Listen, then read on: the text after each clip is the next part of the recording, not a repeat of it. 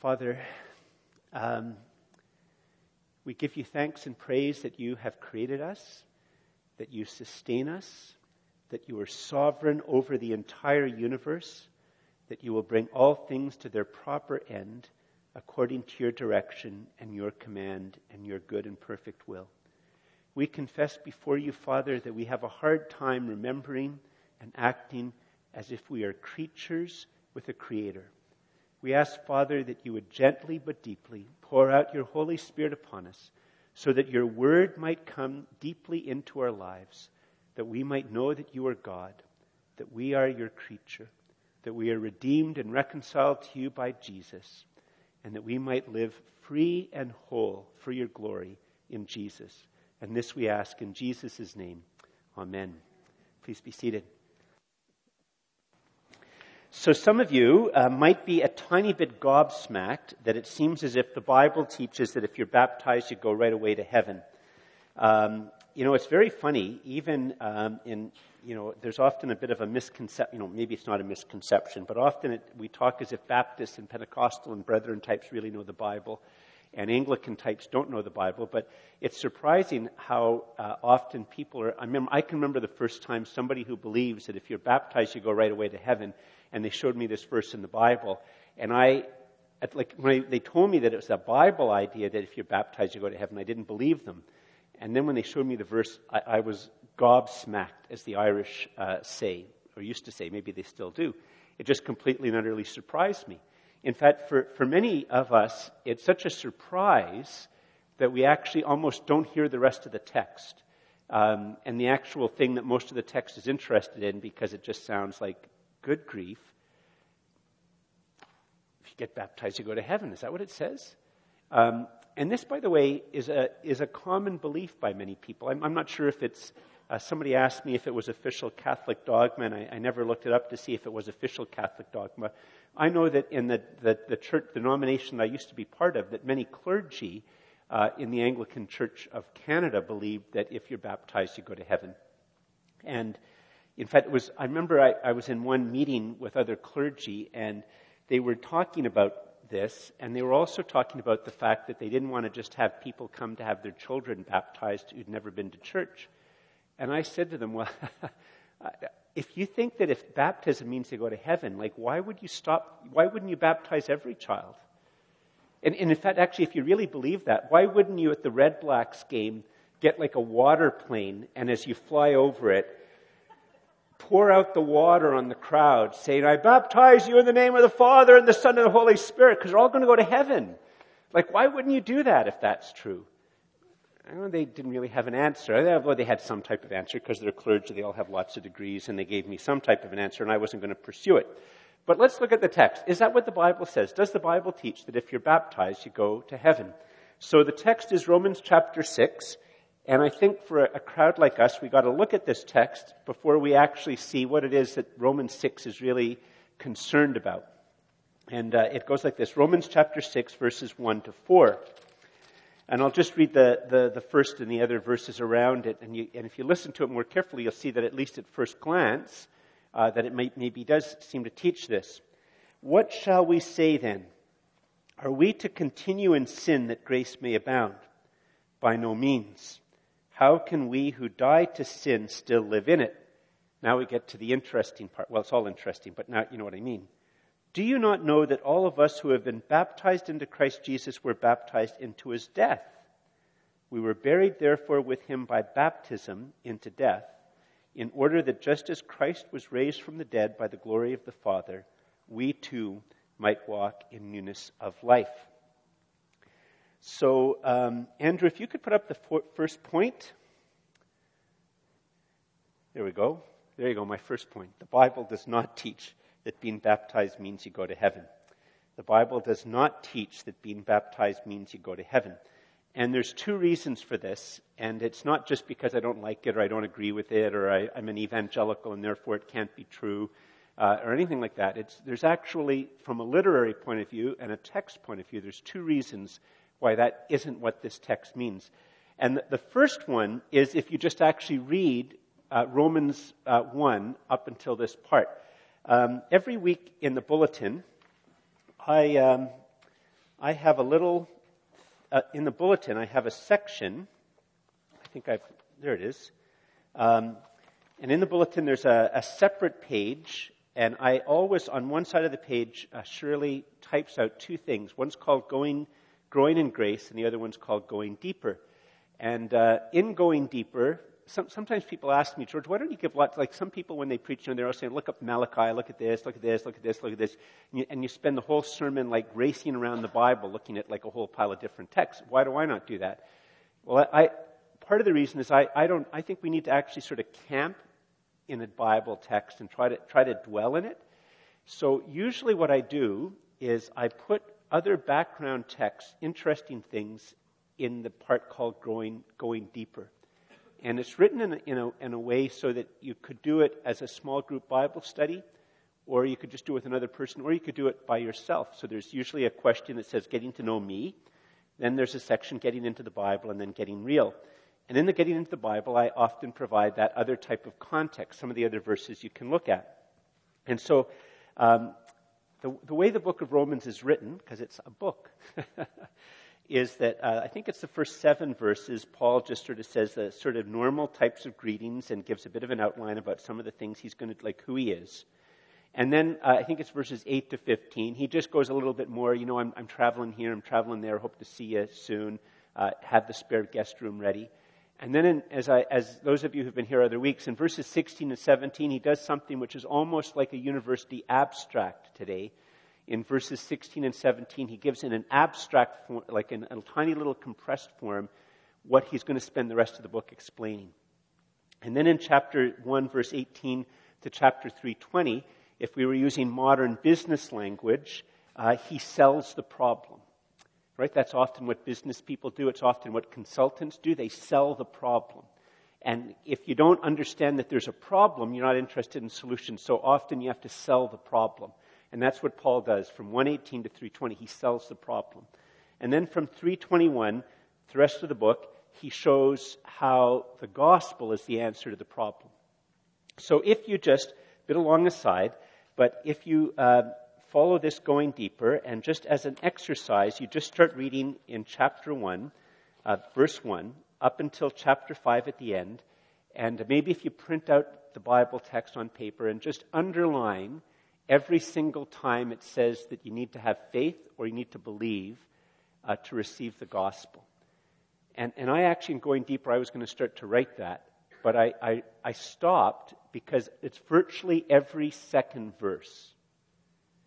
Like it, it must be 40 or 50 times before you get to chapter 6 that the Paul says you need to have faith to receive what God does for you in Jesus. You need to have faith, you need to believe. He says it, it must be, I didn't count it. It was just, it would have been too long just to keep counting it. That's why I just ask you just to read it and mark it every time. And so, just purely from a literary point of view, it makes no sense from a literary point of view to think that for, for five chapters, 40 or 50 times or 30 times, he'd say you have to have faith, and then all of a sudden, I don't know, boom, you know, something happens to his head, and he just says, now, no, no, you don't have to have faith. You just have to be baptized. Well, it makes no sense, especially if, and I didn't do this in the going deeper, if you then immediately go and look at all the times afterwards and see that once again it's like all the time he's saying you have to have the faith in Jesus, faith in Jesus, faith in Jesus. So it, it can't, baptism can't mean, this, this, those two verses can't mean that if you just have somebody dunk you or pour water over your head, that automatically you go to heaven. Can't be what it means.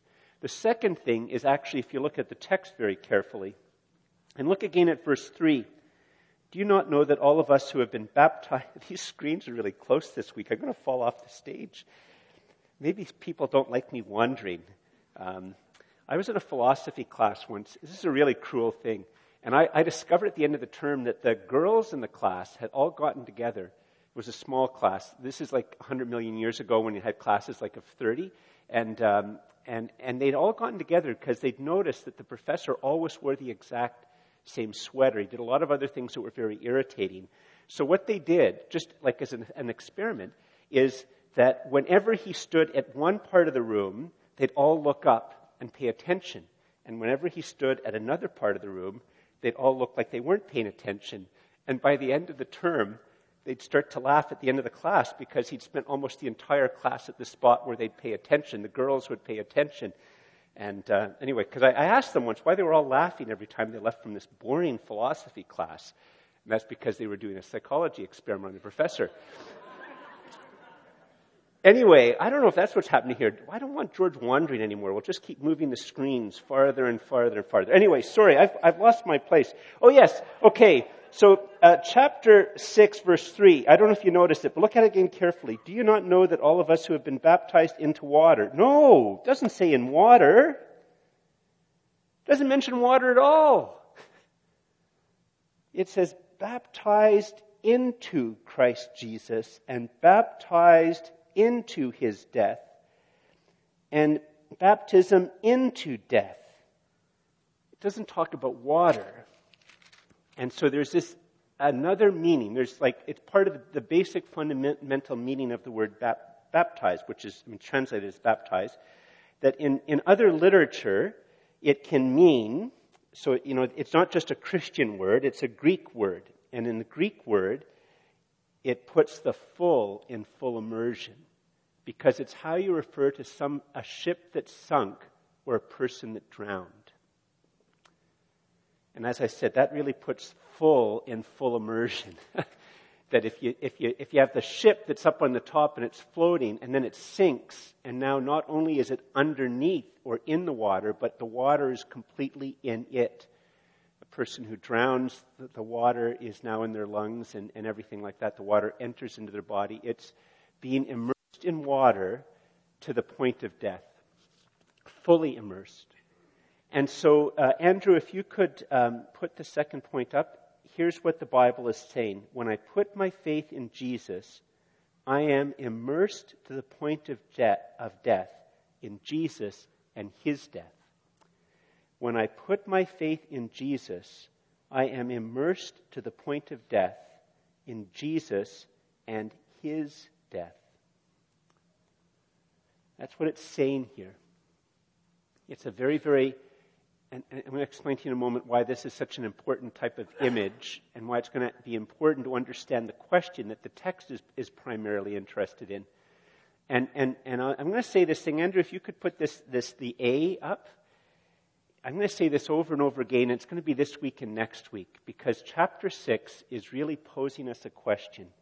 How shall we then live when death lies behind us and resurrection waits before us? How shall we then live when death lies behind us and resurrection waits before us?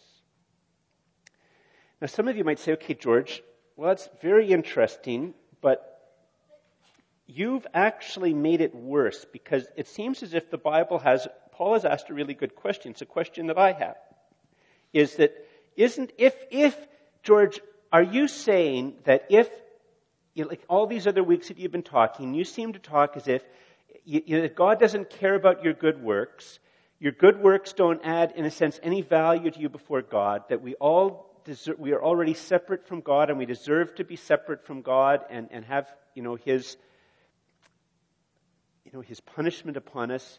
And you you keep saying every week that if you put your faith and trust in Jesus, then you are made right with God and you're made right with God because God makes you right, not because of anything you do. And doesn't that, George, if that's true, doesn't that lead to moral anarchy? Like, if that's true, then why do you do good at all? Like, why don't you just do evil all the time? I, you know, two, two examples of this. This is an, an imaginary question. Me, I don't know, maybe eight or nine or ten years ago, I bumped into a fellow that I had gone to uh, the, the, had gone to the same Baptist church in Ottawa that I had gone to when I was a teenager. And, uh, you know, I bumped into him and uh, we got into a brief conversation and I sort of asked him if he still went to the church. He said, no, I don't go to church, I go to bars.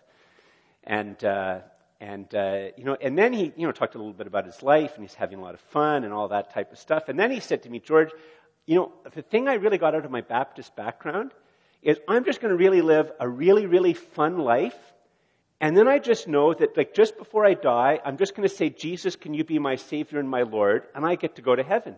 Like I, I, he told me this. That's what he said with a completely straight face. I don't know him well enough to know if he was joking or whatever, but that was his completely straight face. That I, I learned, I got the different lesson from everybody else in the Baptist church. I think this is a spectacular thing. I believe the Bible. And I'm just going to say the sinner's prayer as close to death as I possibly can, and then I go to heaven. And in the meantime, I get to go to bars, have lots of fun, sleep with different women, and, you, know, you know, make lots of money, not have to give any of it away. Um, in the Anglican Church of Canada, when I was still part of it, uh, I was involved in a controversy as to whether the, the church uh, should uh, say that God blesses same sex marriages. And I'm not going to get into that topic other than to say that one person uh, in a public forum said that people like me, he didn't understand people like me because he said that according to the logic of people like, he didn't say George, he used the, um, another, another word for the, a group that I was part of. He said, according to their logic, um, God just forgives all your sins. So even if they view it as sinful, like, why does it matter? because of grace and you put your faith in Jesus, you just go to heaven. So, like, why are they worked up about it? They should just accept it. Move on with life according to their logic. So, is, is it the case that if you put your faith in Jesus and God is the one that makes you right with Himself, and it's not your good works, it's not going to church, it's not knowing the creed, it's not doing anything like that, that you automatically just go to heaven? And if that's the case, why bother doing anything good? That's a real question for some people. And if you look again, that's exactly the, t- the question that the Bible asks. Paul had, hint, had raised the question very briefly in chapter 3. It's one of the ways he writes the book. But now he's actually going to look at it in, in some greater depth because he realizes that it's an easy thing, especially because we are more used to religion and spirituality, which basically always tells us that the good things matter, that it's doing good things, whatever it is. You know, if you're Roman Catholic, maybe it's saying the rosary. You know, if it's, if you're an old style traditional Anglican, it's using the Book of Common Prayer. You know, if it's, you know, it's, it's going to church, it's tithing, it's, I don't know, singing praise songs if you're Pentecostal. I don't know. Uh, you know, and if you're a Buddhist, it's this. If you're a Muslim, it's this. But whatever it is, if it's your own spiritual religion, I don't know, like, you know, maybe if, you know, spirituality of Bridgehead, it's voting green and uh, not liking Harper. Like, whatever it is, if you do the right things, you're going to end up in heaven. And, and the Bible is completely and utterly contrary to that. And so it's very natural for us that are accustomed to religion and spirituality to think that the Bible actually doesn't make any sense and that it will lead to people living immoral lives. Look again at what it says in verses 1 to 4. What shall we say then? He's following up on, you know, where grace abounded, where sin abounded, grace abounded even more. Like he's, he's just finished giving a powerful explanation about how grace uh, leads to you being, being able to being God's, that God makes you right. Verse 1 of chapter 6 What shall we say then? Are we to continue in sin that grace may abound? Are we to sleep with as many women as we can, make as much money as we can, give away as little as we can, get drunk as much as we can, and just say the sinner's prayer one minute if you time it really well before you lose consciousness and then die? and, uh, and then you go to heaven. So the quick answer is by no means. if you don't get anything else, in fact, in the original Greek, it's very emphatic. It's like, no way, completely wrong, got it wrong, eh, wrong. That's, that's the quick answer. And then you might say, okay, okay, okay, okay come on. You know, is, is, is, are you just saying that because, in fact, this is a regular feature of most human beings are better than their philosophy. I mean, it's one of the problems that you have. Like, if you witness to somebody who's, in, you know, maybe taken a more Hindu point of worldview, like, according to a more Hindu worldview, at the end of the day, everything just becomes one. Uh, and a, in a Hindu and a Buddhist worldview, like, the perception of dif- difference is actually part of the problem. At the end of the day, everything becomes one. At the end of the day, there's ultimately no distinction between good and evil. But fortunately, Buddhists and Hindus don't live that way. Like in, in Muslim doctrine, it's written on the baby as they're born whether or not they're going to go to heaven or not, regardless of what they end up doing with their life.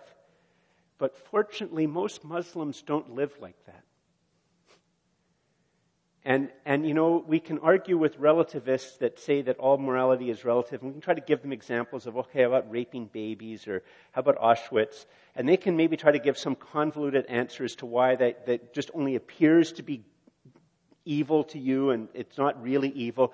But the fact of the matter is, is that many people who are moral relativists, you would love to have them as your neighbors.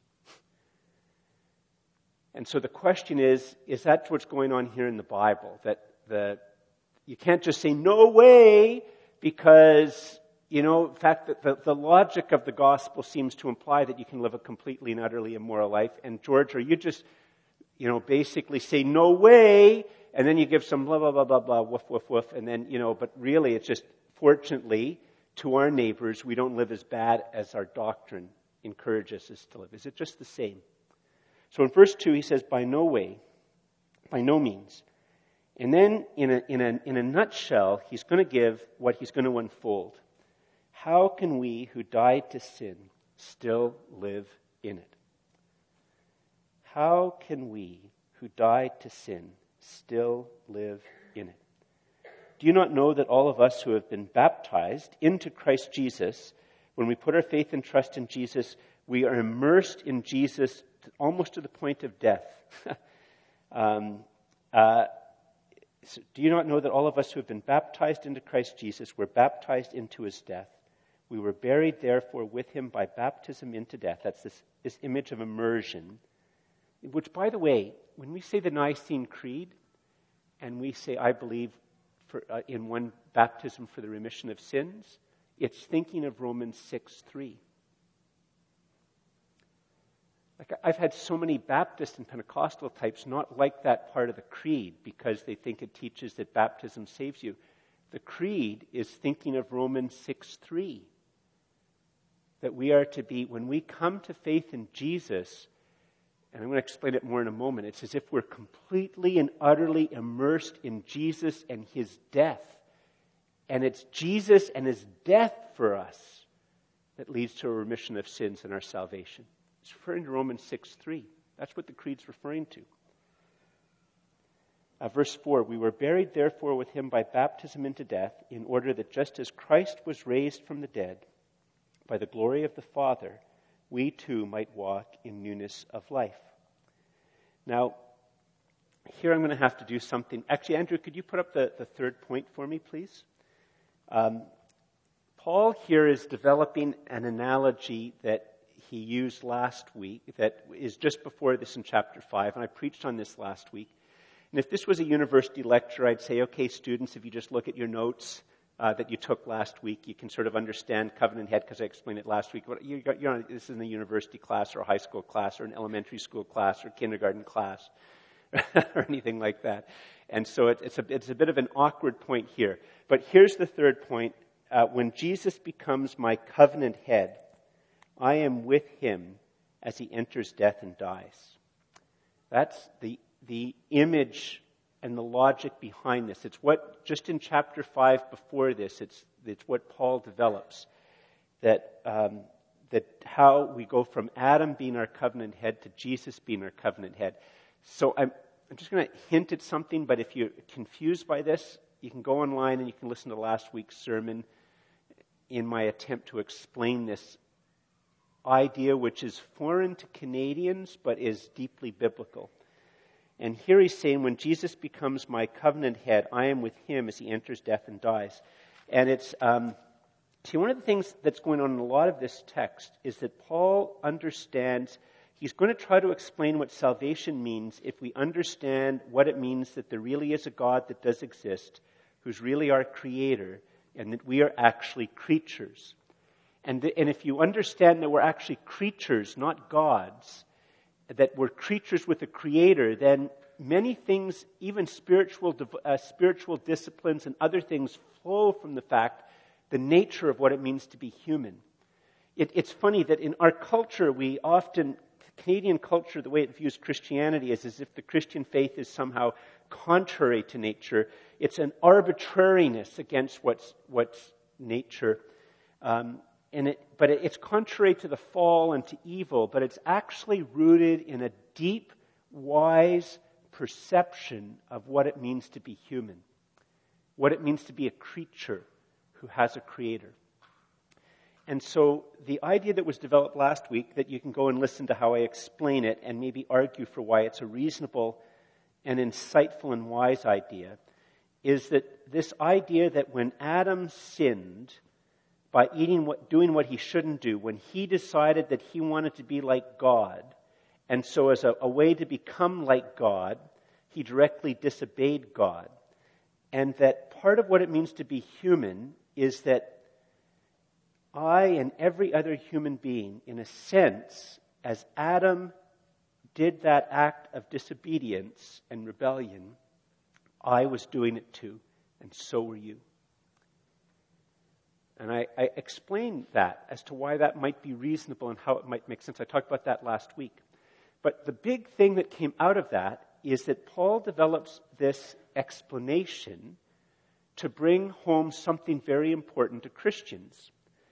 In chapter 3, verse 21, up until the first half of chapter 5, most of the images of what an explanation for what Jesus does for us on the cross is are negative images or images of removal. So it's that when Jesus dies on the cross, the bad things that we've done are taken away, they're dealt with. That when Jesus dies for us on the cross, the debt that we owe God and the created order is removed. That when God, Jesus dies on the cross, the, in a sense, the legal punishment that awaits us is removed. When uh, Jesus dies on the cross, the fact that we are, in a sense, slaves, that status is removed. And there's a whole range of different images trying to capture what Jesus does on the cross to remove things. But if you think about it for a second, and this is actually really, really important to living the Christian life, negative images or removal images, if that's all that Jesus does for us on the cross, it actually creates a sense of anxiety within us.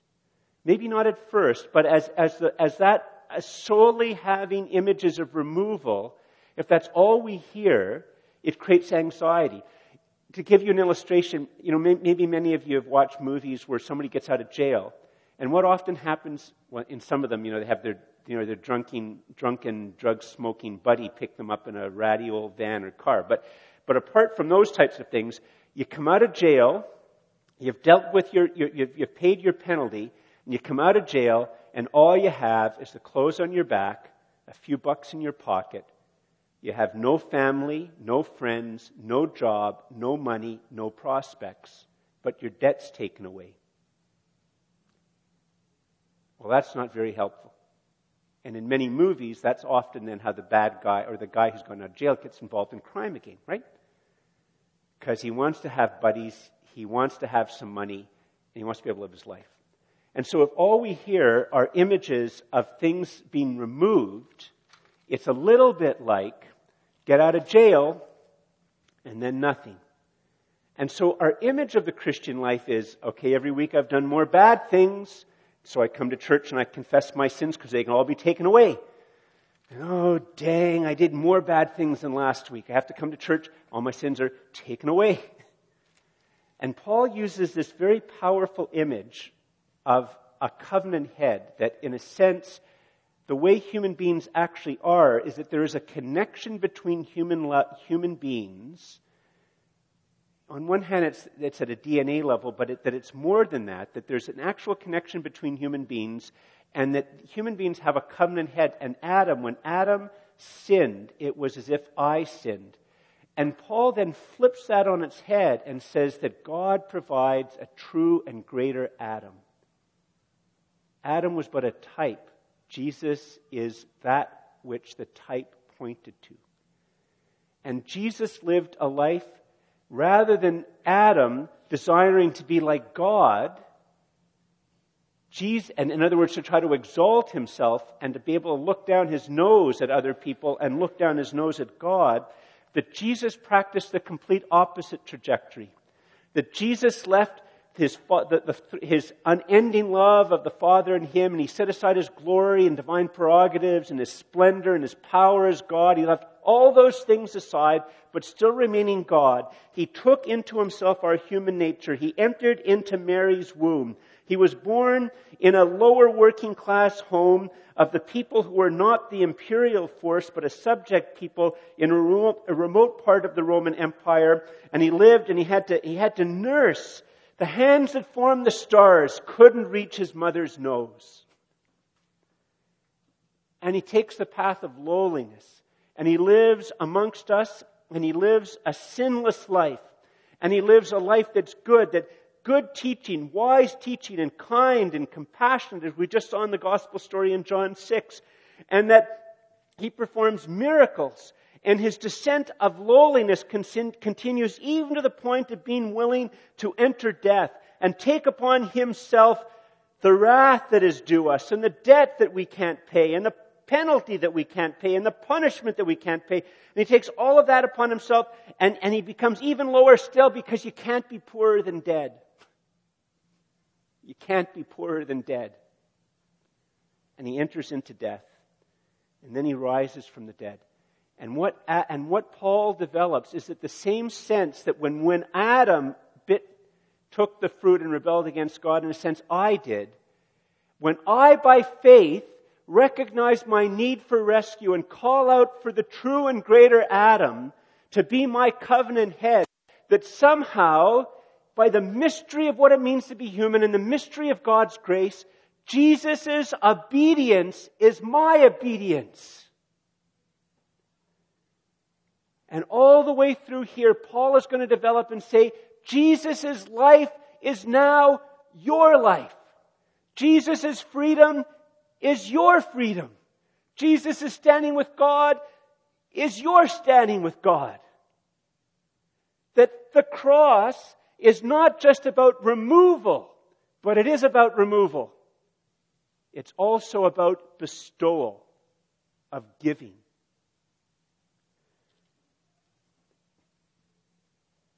And so, Paul is saying here, when Jesus becomes my covenant head, I am with him as he enters death and dies. Andrew, if you could put up A again. How shall we then live when death lies behind us and resurrection waits before us? How shall we then live when death lies behind us and resurrection waits before us? Now, some of you might say, George, doesn't this still actually lead to moral uh, anarchy? Haven't you actually just made it worse? Um, haven't you actually just made it worse? If heaven's, if heaven's guaranteed? Well, let's, let's go back to the friend that I bumped into uh, some 10 years ago. We'll call him Bob. So, Bob had this idea from reading the Bible that, um, you know, you know, oh gosh, don't want to do that, don't want to do that, don't want to do that, don't want to do that, don't want to do that. This is boring. This is stupid. This is embarrassing. This is uncomfortable. But oh, I like this bit that if I just, in Romans 10, 9 and 10, that if I just say the sinner's prayer, I go to heaven. I like that part. Now, here's the thing about this. Has Bob actually understood the gospel? Paul would say no. Paul would say that, that all that Bob has done is that Bob is still encaptured, enwrapped, is still enwrapped, still in love with being like God. Only he thinks he's filled, filled out, he's found a loophole so that God will guarantee him heaven. And in a sense, in the back of his mind, imagine for a second that you want to fly somewhere in a year and then you know for some weird reason if you uh, if you book your ticket like right now a year in advance it's going to cost you $100000 for the ticket. But somebody like bob comes up beside you and said george if you just buy the ticket one minute before the plane takes off it only costs you two bucks a toonie. Only a reuben a fool pays $100000 when you can buy the ticket a minute before the end and get on the plane for a toonie. and that's all that Bob thinks he's done. He is still completely and utterly wanting to be like Adam, wanting to be like God, wanting to be able to determine what's right and wrong, wanting to do what he, like he pleases, and he just actually now thinks he's figured out a way to have God serve him and gives him what he wants. And that's all that Bob has done.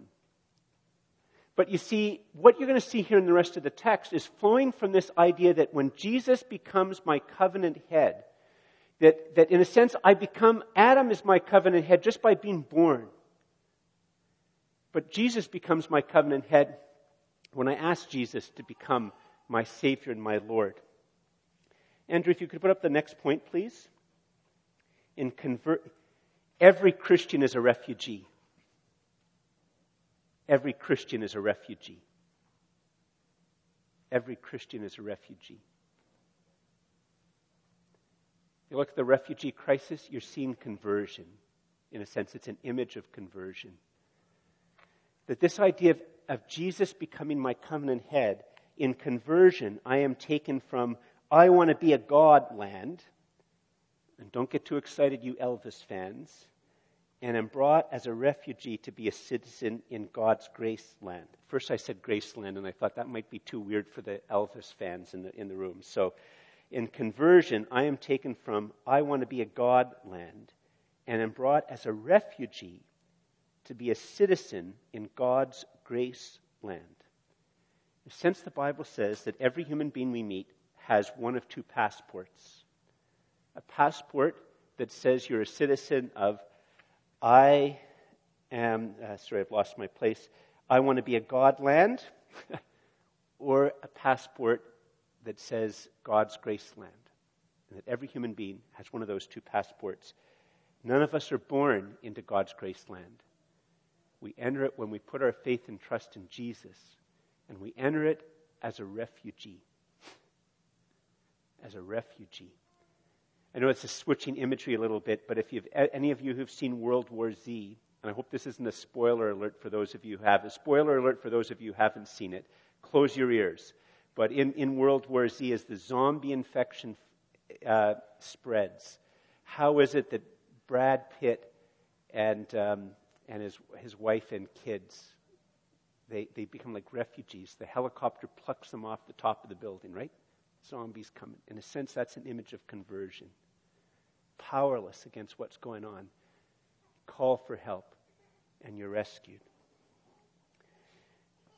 So if you, if you, if you understand that every single Christian is a refugee, that we're a refugee from the land where I want to be like God, and we're now citizens of God's grace land, then the rest of this text makes sense because, you know, one of the problems that people have often when they become come to a country as a refugee is, um, I mean, they don't speak the language of the new land often, and they don't know the laws and they don't know the customs, and it's very easy for them to still interpret things from the country that they came from. It, it might be easy if they see a member of our Canadian Armed Forces coming to them well, if you're in Syria and you see a, member of Assad's army coming from you, you, you don't you want to hide from the soldier. And it must puzzle them that Canadians don't run when they see a soldier coming.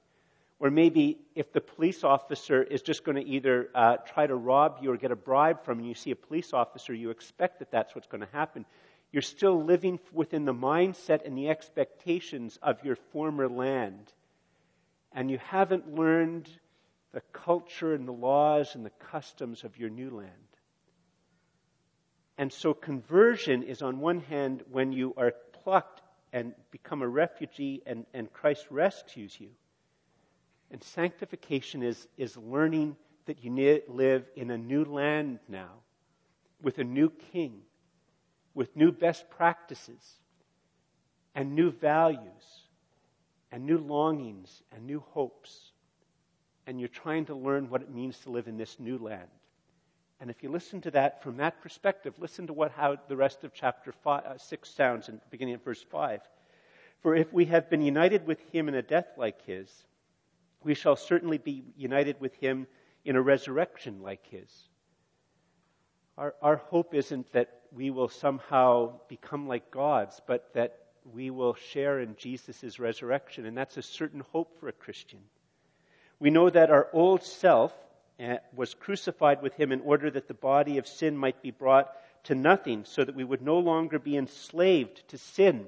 Sin here is pictured as that. Sin is, is I want to be God land, and that is actually a form of slavery. And what happens to Jesus isn't that Jesus enters into death and then returns to this side of death only to have to die again, so that sin, which causes death, and death itself is always over us, and looming over us is that we believe that when Jesus truly historically died, he enters death, but he truly historically comes out on the other side of death, having defeated death, not res- resuscitated, but resurrected. And he has defeated death, and he's defeated that which has caused death, which is sin. He stands on the far side of death in resurrection, and that is the Christian's certain hope. That is the Christian's certain hope. Not because we believe in butterflies or we believe in spring and crocuses, but because we believe that Jesus really died and really rose again, and that when we put our faith and trust in Jesus, He becomes our covenant, covenant head, and the light, His triumph over death somehow becomes ours, and that is what our future is in Christ. In Body of Sin, he's just sitting a little idea that's going to talk about more in chapter, the rest of chapter 6 and chapter 7 about moral struggle. But it doesn't mean that the body's evil. And then verse 7 For one who has died has been set free from sin. In other words, sin, which is viewed as a, a land, you're free from it. You're a refugee from there. You no longer live in Syria. You've been set free from Syria. You've been set free from ISIS. Now, if we have died with Christ, we believe that we will also live with him. We have a new country with a new king. we know that Christ, being raised from the dead, will never die again. death no longer has dominion over him. For the death he died, he died to sin once for all. But the life he lives, he lives to God. This is my life. This is my death. So you also must consider yourselves dead to sin and alive to God in Christ Jesus. Let not sin therefore reign in your mortal body to make you obey its passions. Every Christian in conversion is a refugee, taken from I want to be God land and brought as a refugee to be a citizen in God's grace land. Andrew, if you could put up the A. How shall we then live when death lies behind us and resurrection waits before us? How shall we then live day by day when death lies behind us and resurrection waits before us? My, my time is gone. I'll just very briefly. I have to say, the part that's really brought been home to me on, on my very first day of looking at the text on Monday I had this instant image of verse 13, and it's been an image which has transformed my week. it's an image that's transformed my week. And it's a second way of understanding why it is that when we have Jesus as our covenant head, that it doesn't lead to moral anarchy. And it's an image as if you show up at a job site. Listen to what it says in verse 13 and 14. It might not jump out at you at first, but here, listen to verse 13. Do not present your members and the word members can also be translated as weapons or tools. It could be said, do not present your tools or your weapons to sin as instruments for unrighteousness, but present yourselves to God as those who have been brought from death to life, refugees, and your tools or weapons to God as tools or instruments or weapons for righteousness. For sin will have no dominion over you, since you are not under law, but under grace. Andrew, if you could put up the point. Every day, every human being shows up at a job site. The Bible text, and I'm asking you, is whose job site did you show up at this morning? Whose job site do you show up to every day? That's the image here behind it. And it's, um, it means that whether, you know, whether you're a retired person, whether you're same-sex attracted, whether you've never had same-sex attraction issues, whether you, uh, whether you're very rich, whether you're very poor, whether you're well educated, whether you're, you know, Asian or African or European or Middle Eastern, uh, Native American, uh, you know, Inuit. It doesn't matter. Every single human being, in a sense, they wake up and they report to a job site. And that's the image. And you can just sort of picture I'm not very handy. Some of you have heard before that when I try to do something in my house handy wise, the house value of every house in the street goes down because I'm so completely incompetent with things like that. But if you could just imagine a, you know, those working men or women with the tool belts and all the stuff, all the tools fitting around it in their, their basket. One hand there's their basket of other tools. The other hand is their big basket, their big cooler for their lunch. And they, they trudge over to the job site. In the sense the Bible says every day you show up at the jo- a job site, some job site you show up at a place and, and that place is the place that helps you to understand like what, what, what it means to be human and what, what's, um, it's, it's uh, what gives worth to you and what gives value to you and what you want to accomplish and how you understand your day. And, and every human being shows up at a, at a job site and you can actually visualize it. And so the question is, do you show up at a job site that is all devoted to your ego? Do you show up at a job site devoted to maybe you have the, the idols of, of, uh, of Eros and Aphrodite. That what really motivates you and gives you meaning is, is some involvement with, with sexual fantasies. Maybe what, what you do is you, you're actually worshiping mammon, that it's money that gives you your worth and your value. Maybe it's educational attainment, the fact that you're really, really smart. And every day it's, it's your smartness and your competence that gives you value, a sense of worth, a sense of identity, a sense of purpose. Uh, is it just that you just want to be the best, that you want to be over everybody? Is it your anger? Is it your wounds?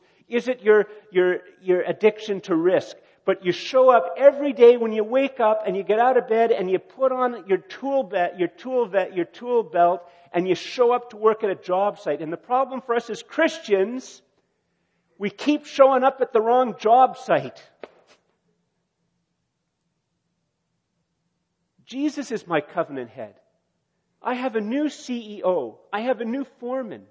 And this company has a different set of values. They have a different set of best practices. They have a different type of building that they're trying to build. They, they have a, a different way of understanding how you work. And so Jesus is saying that every day you wake up, you go to a job site, realize that you now are in Jesus, that you are now in Graceland.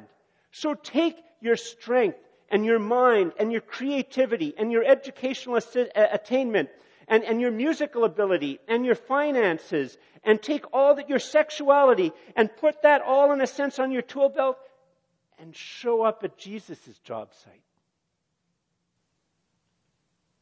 For him to be your foreman and to show how to build and how to bless the city and how to bless the world and how to bless where you work and how to bless your church and how to bless your family.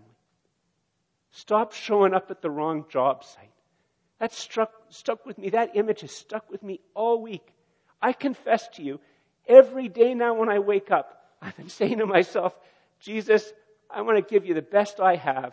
I'm putting on my tool belt with my best tools, and I want to show up at your job site today. I want you to be my foreman. I know it sounds corny. I'm often corny in the inside of my head. But that's what I do. It's really helped me. Andrew, if you could put up the A. How shall we then live when death lies behind us and resurrection waits before us? Whose job site are we going to show up at when death lies behind us and resurrection waits before us? Could you all stand, please? Andrew, could you put up Romans 1 16 to 17? Could you folks all read this for me? you see, as, as, every week, you can start now to see why is it that Romans 1, 16 to 17, why is it that it, it sort of makes sense of the whole book? Now you have a different sense of what it means for the power of God and what, what righteousness means and what it means to live from faith to faith. That our life is always by, by faith. That Jesus, Paul is saying, consider these things, think about these things, be gripped by these things. That's what he says. Consider, reckon, be gripped by these truths. And as we're gripped by it, there's a power of God that comes into us to live our lives. Could you say this with me? For I am not ashamed of the gospel, for it is the power of God for salvation to everyone who believes, to the Jew first and also to the Greek. For in the gospel, the righteousness of God is revealed from faith to faith. As it is written, the righteous shall live by faith. And Andrew, could you put up the, do you have the prayer to put up for our, our final prayer? This is actually the prayer. Every week in Growing in Grace, I write a prayer from the Bible text. And this is a version of the prayer I pray now every morning. I'm going to invite you to pray it with me today for the rest of our day to help bring Romans 6 home to you. It's in, it's in your bulletin if, if it, it's helpful to you. And as the Holy Spirit leads, leads you, would you pray this prayer with me? Lord, thank you for the gift of this new day. I come to you ready to work for you and under your direction. I bring the best of who I am and all of who I am. I bring my mind, body, time, money, creativity, sexuality, influence, job, and life. I am here to work for you. Please guide, direct, and strengthen me to do what you would have me do. Please free me so I work for your glory and not my own. In Jesus' name, amen. Father, may this prayer be the prayer of our heart and form how we live. In Jesus' name, amen.